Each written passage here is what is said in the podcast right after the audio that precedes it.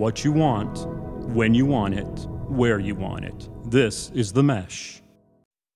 This episode of the Caregiver Community is sponsored by Pace at Home. During this uncertain time, Pace at Home is enrolling participants who wish to continue to remain at home.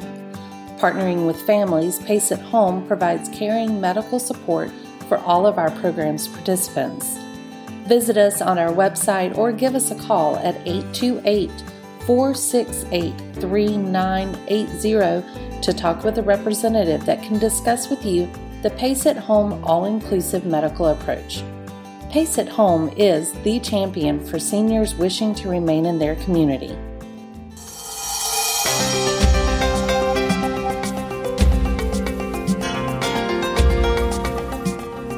Welcome to the Caregiver Community. This is a place where we talk about the joys and the challenges of caring for our aging parents as well as caring for ourselves.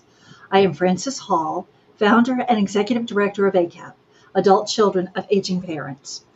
In this podcast, we're talking about life after caregiving with Liz O'Donnell, the founder of Working Daughter. Both of Liz's parents were diagnosed with a terminal illness on the same day. Life quickly became incredibly intense for Liz as she tried to be a good mom to her children, partner for her husband, maintain her job and career, and provide care for both of her parents. Recognizing the challenges of trying to juggle so many different demands and the need to be in touch with others who understand, in 2015, Liz created Working Daughter, a community for women who are balancing elder care, careers, kids, and life. Liz is a former family caregiver four times over and the author of Working Daughter, a guide to caring for your aging parents while earning a living. Hi, Liz. We are delighted to have you with us today. Oh, thank you, Frances. I'm happy to be here. Great. Okay, let's kind of dive into this because so often in ACAP, we talk about what is happening now, you know, the midst of the caregiving, the caregiving journey. But the reality is, there will come a time that we no longer are the caregivers. So let's kind of talk about that a bit. Why is thinking about life after caregiving during caregiving so important? Well, so many of us come to caregiving, especially elder care, without any warning or any forethought about it. You know, I grew up playing with baby dolls. I couldn't wait to, you know, I love to pretend what it would be like to be a mom. I thought about it my whole life. I never thought about being an elder caregiver. Never occurred to me. It wasn't something I witnessed because uh, my grandparents didn't long live long enough to, you know, need uh, care. So I didn't even see it growing up. So we come into this without any forethought or preparation, and one of the things I hear all the time from working daughters is, my life is ended or my life is on hold. And that's uh, a really dangerous proposition from, you know, so many places, not only from a place of joy, right? I mean, we don't want to put our happiness on hold because something terrible is happening to us. We don't want to put necessarily our careers on hold because then that is putting our retirement planning right on hold and our finances on hold um, we can't really put a pause button on relationships and life. So learning how to live through caregiving while it's happening to you is so important. And i found thinking about life after caregiving was the tool that allowed me to do that. So by thinking about okay what is the minimum i need in place when this caregiving situation ends? You know because as you mentioned both my parents diagnosed on the same day so boom life is out of control. And it was easy to see that everything was falling apart around me. But i knew that someday it would be over. They were terminal illnesses. Um, so what did i need to have in place when that ended so that all of a sudden i wasn't the person who needed caregiving right out of the gate? So i thought about um, what are the parts of my life that I want to have, you know, intact when this is over? And my job was one of them. And so, what's the minimum I need to do to show up for work and not get fired through this caregiving experience? So, doing that gave me a framework for how to make decisions during caregiving. Do I go to the hospital? Do I go to the office? And, you know, and, and those are such stressful decisions that we make during caregiving and you're truly dealing with life or death so decision make you know you can have decision fatigue we can overthink things i found thinking about life after caregiving gave me yet another lens to help me make those decisions. What's going to be important now? What's going to be important in the future? And that feels like it's a really empowering perspective, you know, and one that we don't we don't often think about. So I applaud you for for having that kind of foresight in doing that. Yeah, one of the things we've come up with at Working Daughter on our website is the Caregiver Bill of Rights or the Working Daughter Bill of Rights.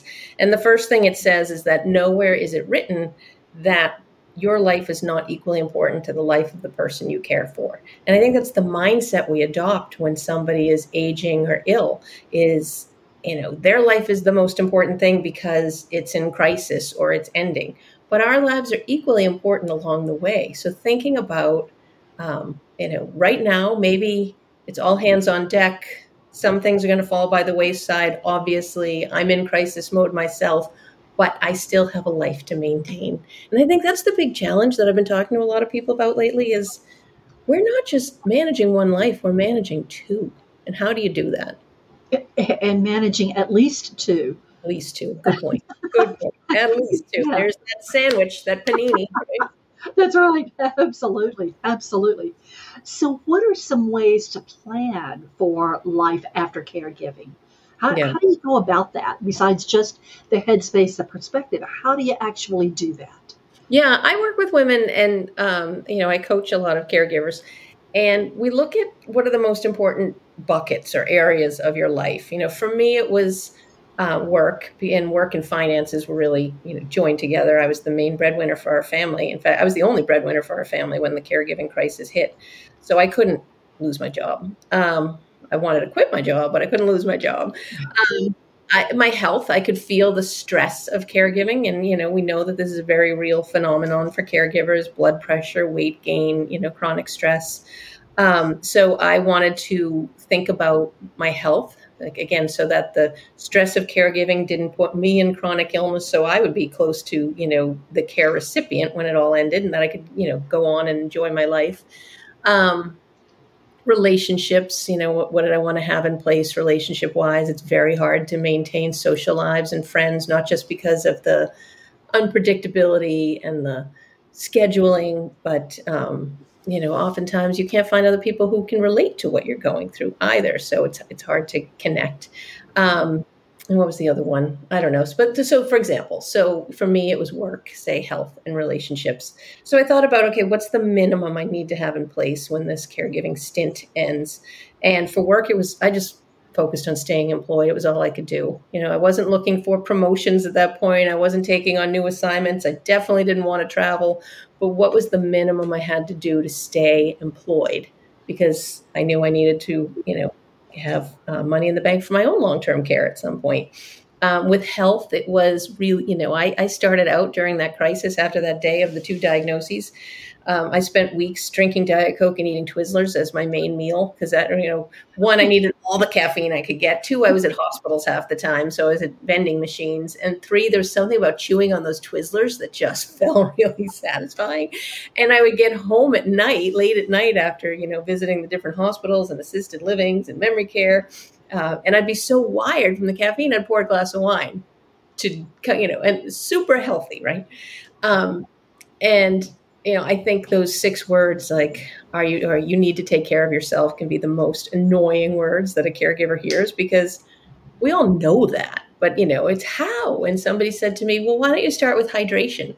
So I started carrying a water bottle around. You know, the big, I think it was a CamelBak back then, um, and just adding water. And then I started keeping a pair of sneakers or trainers, depending on what part of the country you're from, in the trunk of my car. And if whoever I was visiting in the hospital or hospice was napping, I'd put them on and go for a walk and just so little things to make me feel like I wasn't destroying my health and actually were adding up to support my health. So long-winded answer, I would say look at the most important areas of your life and to define, you know, what's the minimum you need to do.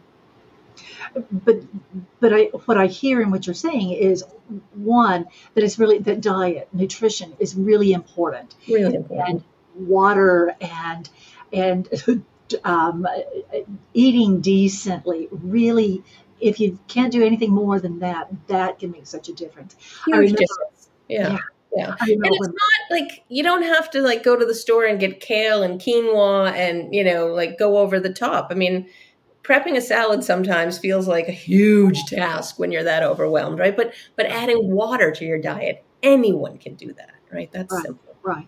And as you're walking to and from the hospital room or the hospice room or whatever, yeah, that yeah, make that much more intentional.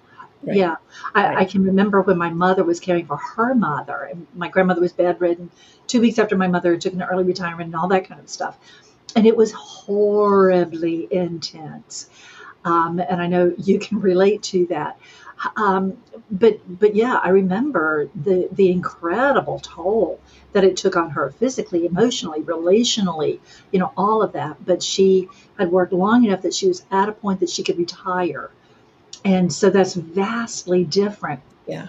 yeah. for so many who cannot retire, cannot stop work, have to keep going and yeah. to not feel so completely overwhelmed. Yeah. Yeah. yeah. yeah. Yeah. So we talk about accepting, acceptance of the situation. Yeah.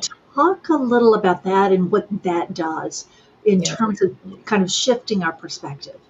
Well, a big part of caregiving that I don't think we talk about enough is the energy involved, the mental energy involved in caregiving. You know, we talk about the tasks, right? Supporting people with their um, activities of daily living, bathing and eating and those kinds of things. We talk not enough either, but I think, but we know that there's a lot of medical care that family members, you know, untrained family members are providing. Uh, we talk about the errands, um, you know, the social aspects of supporting someone as they age or as they're ill.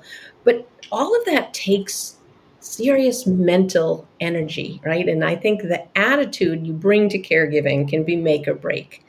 Um, so there's actual research that shows that those of us who uh, take a caregiving role or approach a caregiving role, really accepting this is my role now, this is what I'm going to do, have much better outcomes, um, you know, after the fact than those who are in resistance mode the whole time. And um, I know both sides of that coin because I spent the first few years of caregiving, even prior to the diagnoses, you know, when the caregiver creep, as I call it, was happening, my parents were needing more and more care.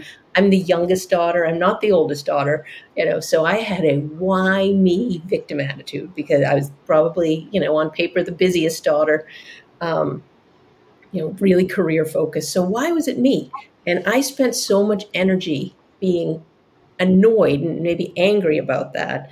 And when I finally accepted, you know, after these two diagnoses, after all hell starts to break loose, and I'm sitting there one night with that glass of wine trying to decaffeinate, if that's a thing.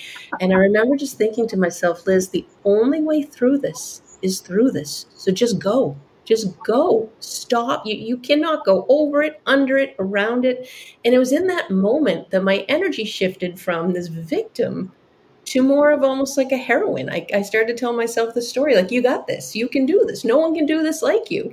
And those sort of mind games that I played with myself, and that story I told myself, and that willingness to say, you know what, you're doing this. So stop whining about it and figure out how to make it happen was massive, massive because it gave me, I mean, I still had the same, you know, huge task list. It was still an unpleasant experience, but um, I was willing to do it. Right. Right. Yeah. Well, and and yeah, we can.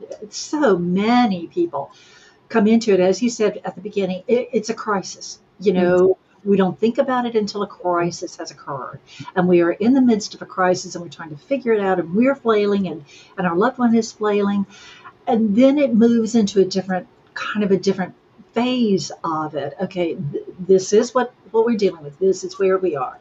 Yeah.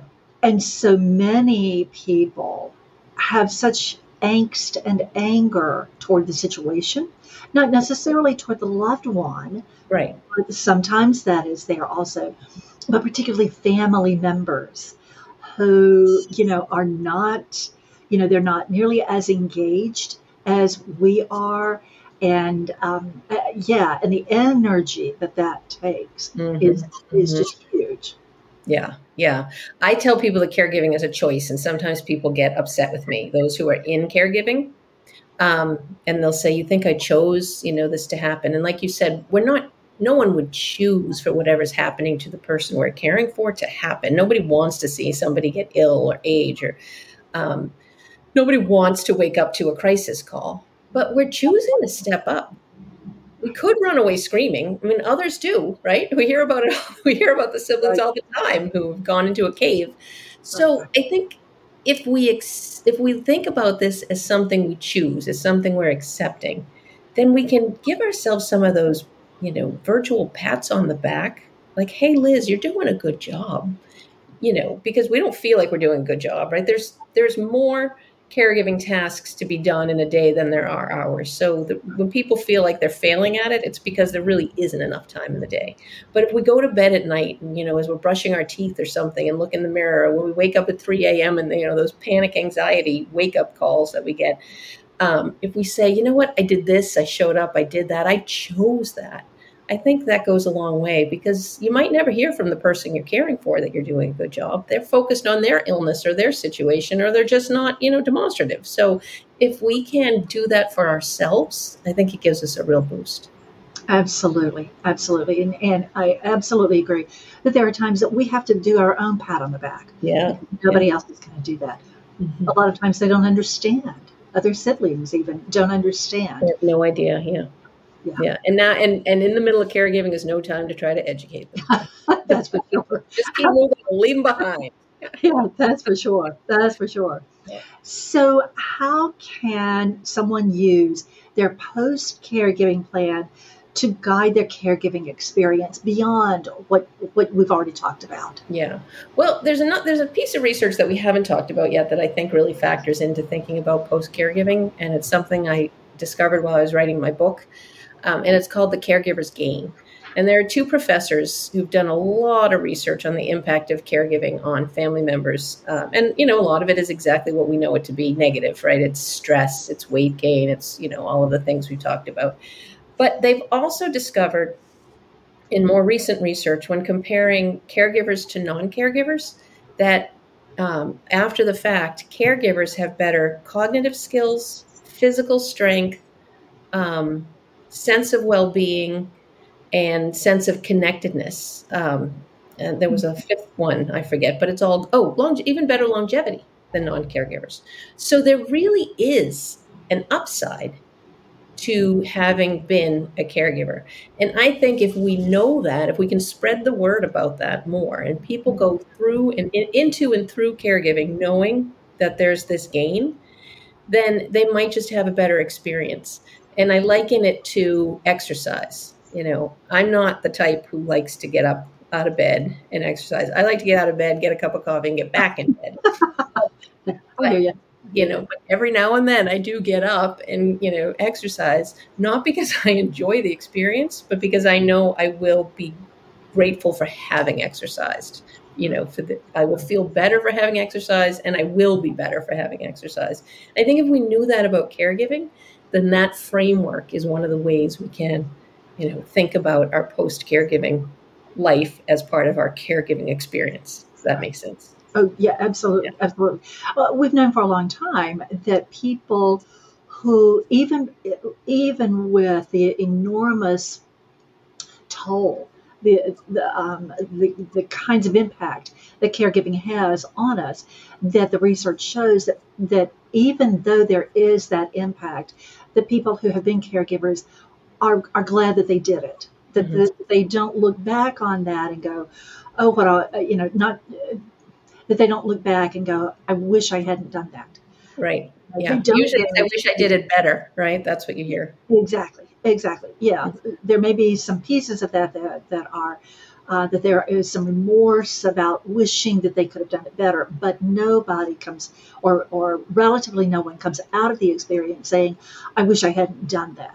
Right. And so what you are saying is just part of that, except that it now is more research, a more more identified how mm-hmm. caregiving really does impact positively that life. I want you to say those five pieces one more time. So okay, let me see if I get it right. Sorry. So it's definitely better cognitive skills, better physical strength, um, better sense of self-esteem, better sense of connectedness, connectedness, and longevity. and those are those are characteristics that will go with us the rest of our lives and truly enhance the rest of our lives. Yeah. And hopefully, we have a lot of years left after the caregiving. Yeah.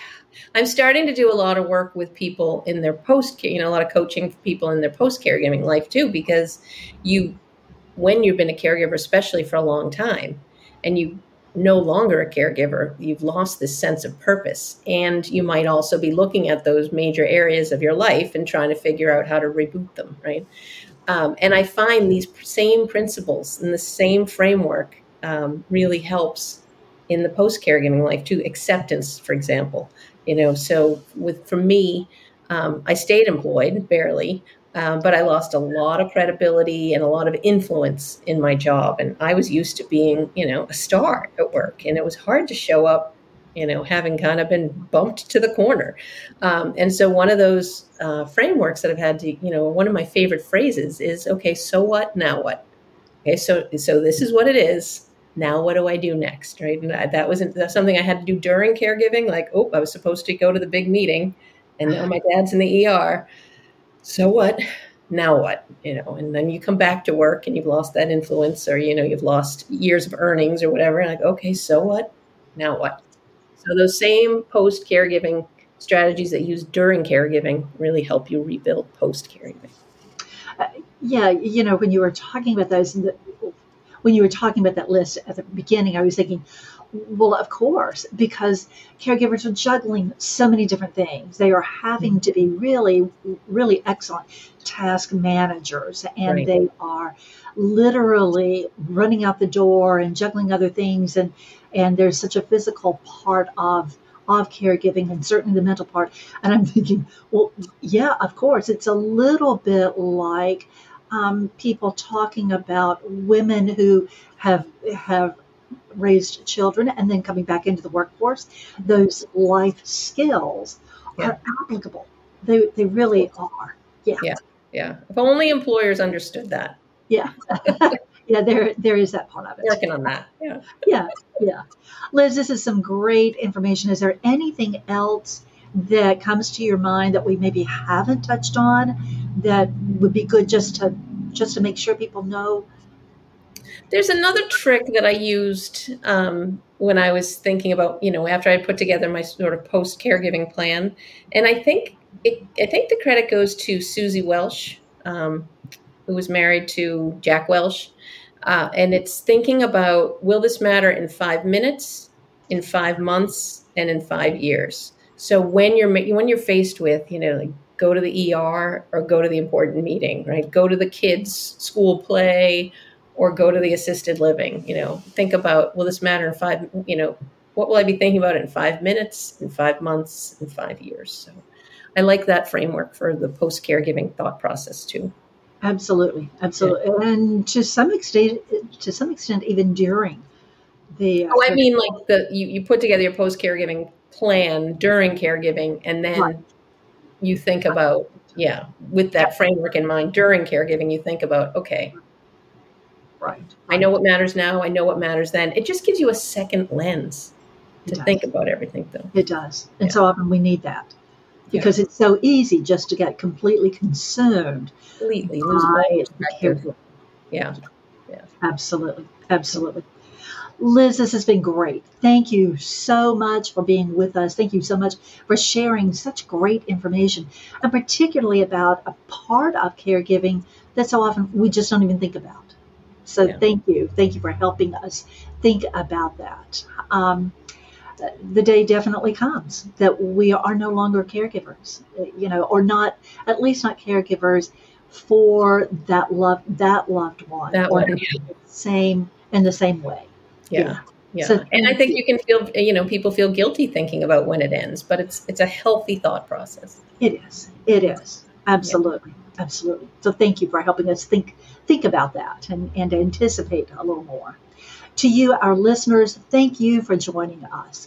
We hope this podcast has been helpful to you and that you will share it with others you believe may, be, may benefit from it. And we certainly want to thank Pace at Home in Hickory, North Carolina. They are the sponsor of this podcast and all of our podcasts, and we are very grateful to them. This program is part of the Mesh network of online shows and podcasts. You may find more of our caregiver, com- caregiver community podcasts on any of the platforms where you listen to podcasts. You will also find our podcast on our website, www.acapcommunity.org. While you're on our site, we hope you will take a few minutes to learn more about ACAP, our educational programs, and our local chapters. And if there are other topics you would like for us to address, please do let us know. As we say so often in ACAP, regardless of our age, our background, our education or career, or anything else, when it's our mother, our father, our loved one who needs the help, caring for and advocating for that person becomes inc- incredibly personal and extremely important and urgent. So please care well for, for your loved ones, but also, as Liz has just been talking about, please also remember to take care of you. Liz O'Donnell with Working Daughters, thank you so very much for being part of our podcast. Thank you. And thank you to you all. Stay well. Bye for now.